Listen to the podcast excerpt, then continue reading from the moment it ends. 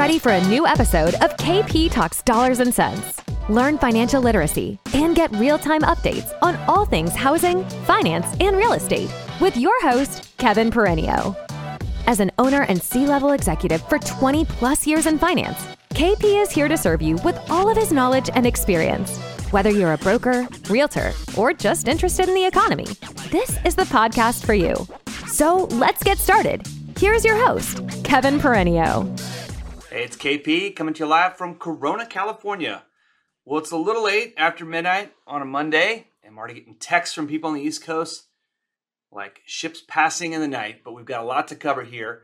Now, although today didn't have a lot of data, there's a lot coming out this week, and uh, I want to recap the jobs report uh, from uh, last Friday. So, the July jobs report that came out was a stunner. It was a massive, um, uh, I guess, number that was more than expected, going from basically 250,000, like something like 540,000 or 548,000 jobs. Now, I saw a very interesting breakdown of that on MBS Highway today, where they looked inside those numbers and they saw that um, part-time jobs, which could be double counted if there are multiple uh, part-time jobs, there were something like 300,000 part-time jobs in there. I thought that was a pretty good breakdown uh, from Dan and Barry uh, regarding that. So um, could be a little uh, crack in the data that maybe not as good. But um, having said that, the jobs are uh, are they're still jobs and they're still income. So the report came out, and that's the headline number, and um, we're down to 3.5 percent,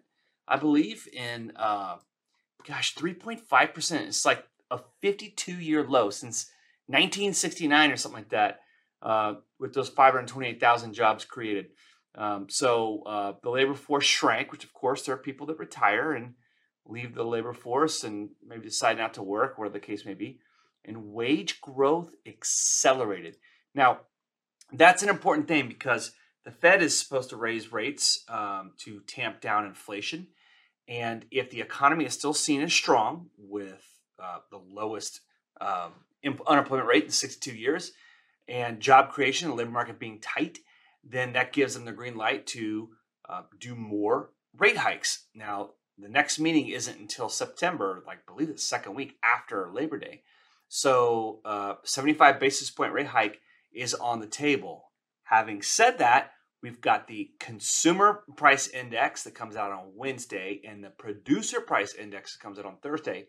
And that is, um, you know, goods, uh, uh, you know, goods and services and inputs the consumers pay for, and then the producer inputs to make those goods.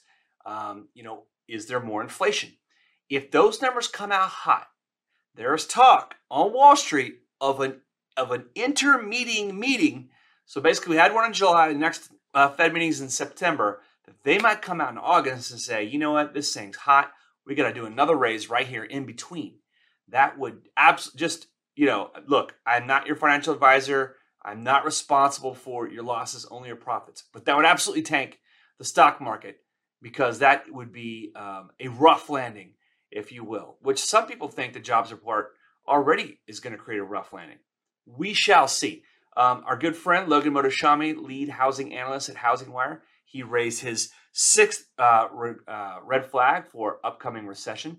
He believes we are not in a recession right now, that the two negative GDP quarters are due to inventory and supply chain issues and not necessarily an overall um, lagging economy, which um, you know his data points in his regression analysis, progression analysis is actually uh, probably on point. I mean, you still have strong consumer spending. Remember, I said on my video last week that if you zoom out 12 months, even though we've had two negative GDP quarters, we still have positive growth over a 12 month span. So we still have consumer spending. Um, we still have um, investment, um, capital expenditures, and um, you know, in, you know, industrial seem to be good, especially in the services sector. Um, although some of them are coming down. And uh, but again, there's little cracks in those uh, data points. So um, you know, let, us let's, let's talk about um, goods. So we've seen a shift away from consumers uh, paying for goods and shifting more towards services. Now we had a huge pull through on goods during the pandemic for two years because people were stuck at home; they couldn't go out. So they bought all their iPhones, they bought their video games. Nvidia chipmaker came out and said, "Hey, we're seeing the gaming sector down for our, our um, semiconductors. We're seeing cell phone, smartphone sales down because people pulled forward those goods. And now they're out there spending money. They've released themselves into the wild with uh, COVID relatively tamed. Although I looked at the Johns Hopkins uh, website and there's still like, you know, 2,500, 3,500 people dying every week. Um, but having said that, people are out and about. Uh, they're going unmasked freely, not having any regards for monkeypox. Um, even though uh, our state in California has declared a state of emergency, and I believe there's a national, federal state of emergency.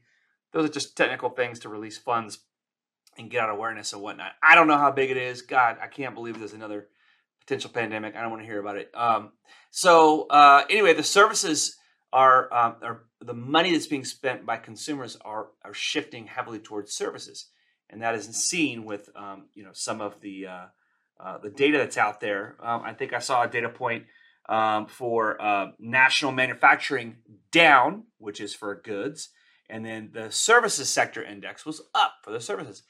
And those jobs being created, something like 98,000 and that 528,000 were for leisure and hospitality services. Now, the job opening report has come down by about a million from its peak. So there are less jobs being open, although a lot of them are still um, in the services sector. So um, I um, I will say that um, the last time I experienced a real recession, not the pandemic one, but the one in um, 07, 08, 09, what I noticed is that when jobs started to be lost in those different um, sectors, you actually some advice I got from someone who had been through a couple crashes. He uh, owned a home builder. He said that every time he held out for a better job and then a better job, the job quality just kept getting worse and worse. And so we aren't having mass uh, job layoffs, um, you know, uh, throughout multiple, multiple industries, but we are starting to see some cracks. Um, obviously, in our own industry, we've seen some of that. Um, you know, July uh, was the lowest amount of agency mortgage-backed securities um, that were, uh, you know, bought and sold in the secondary market since June of 2019, pre-pandemic. So now that uh, the jobs have been all brought back to pre-pandemic levels, and Logan has raised his sixth uh, recession red flag, meaning it could happen in the future. Um, we are seeing um, in our industry, we are seeing obviously um, job losses. Now, let me just explain something and lay uh, this down. Um, lenders of any size um, obviously had to scale up to handle 4.6 trillion dollars in record volume, the most loans ever. And then this year, we've seen the fastest rate of uh, increased interest rates ever in the shortest amount of time ever. And then just now, uh, that's ever, ever, ever, if we're all counting at home for extremes. And now we're seeing in July, which I'm hoping was the worst and the low part of the cycle, only 129.5 billion in agency mortgage-backed securities between Fannie, Freddie, and Ginnie, the lowest since June 2019. So uh, the and that's Bloomberg data. Now the projection for the remaining five months of the year is 800 billion. That's about 160 billion a month. So it's a little bit higher on average than what we saw in July. We did see rates improved by about a point since um, the peak at June 13th. Hopefully, that's the worst we've seen of rates. We have seen the 10 year uh, come down since that peak as well.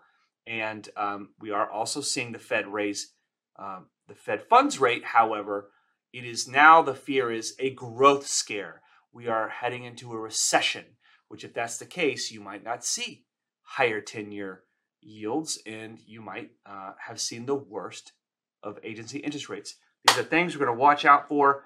What is boomflation? So we had economic boom and high inflation, which we had, but when some of that cools off, when that growth cools off, we call it stagflation. So we're on stagflation watch um, right now, and in seeing the growth numbers come out and seeing the inflation numbers come out, especially this week, and we'll have another uh, growth, um, excuse me, CPI and PPI print before the next Fed meeting in September. We are watching all these data points. Now, I do want to say um, uh, Jeremy Potter, who uh, is uh, someone I really admire his work and his thoughts, he's a thought leader. Um, used to work at Rocket. Um, he's been in their legal department, cap markets. He works for a company called Staavy, S T A A V Y. And um, he, um, on Saturday at the Housing Renaissance, he said something that I thought was very cool. Um, and um, he said, Little hinges swing big doors. And I know that we're going through a lot of transition in this industry, uh, but just think of the power that we all have, especially if we collect ourselves together and uh, join our powers. Little hinges swing big doors. Thought that was a cool quote from Jeremy. Have a good one. Cheers. You've been listening to KP Talks Dollars and Sense, a top rated show for those who want to learn about the economy and mortgage environment. Tune in each week for more episodes, and please leave us a five star review on Apple Podcasts and Spotify. Kevin Peranio does not render or offer to render personalized investment or tax advice through KP Talks Dollars and Sense. The information provided is for informational purposes only and does not constitute financial, tax, investment, or legal advice. For more info, follow KP Talks Dollars and Sense on all of our social channels.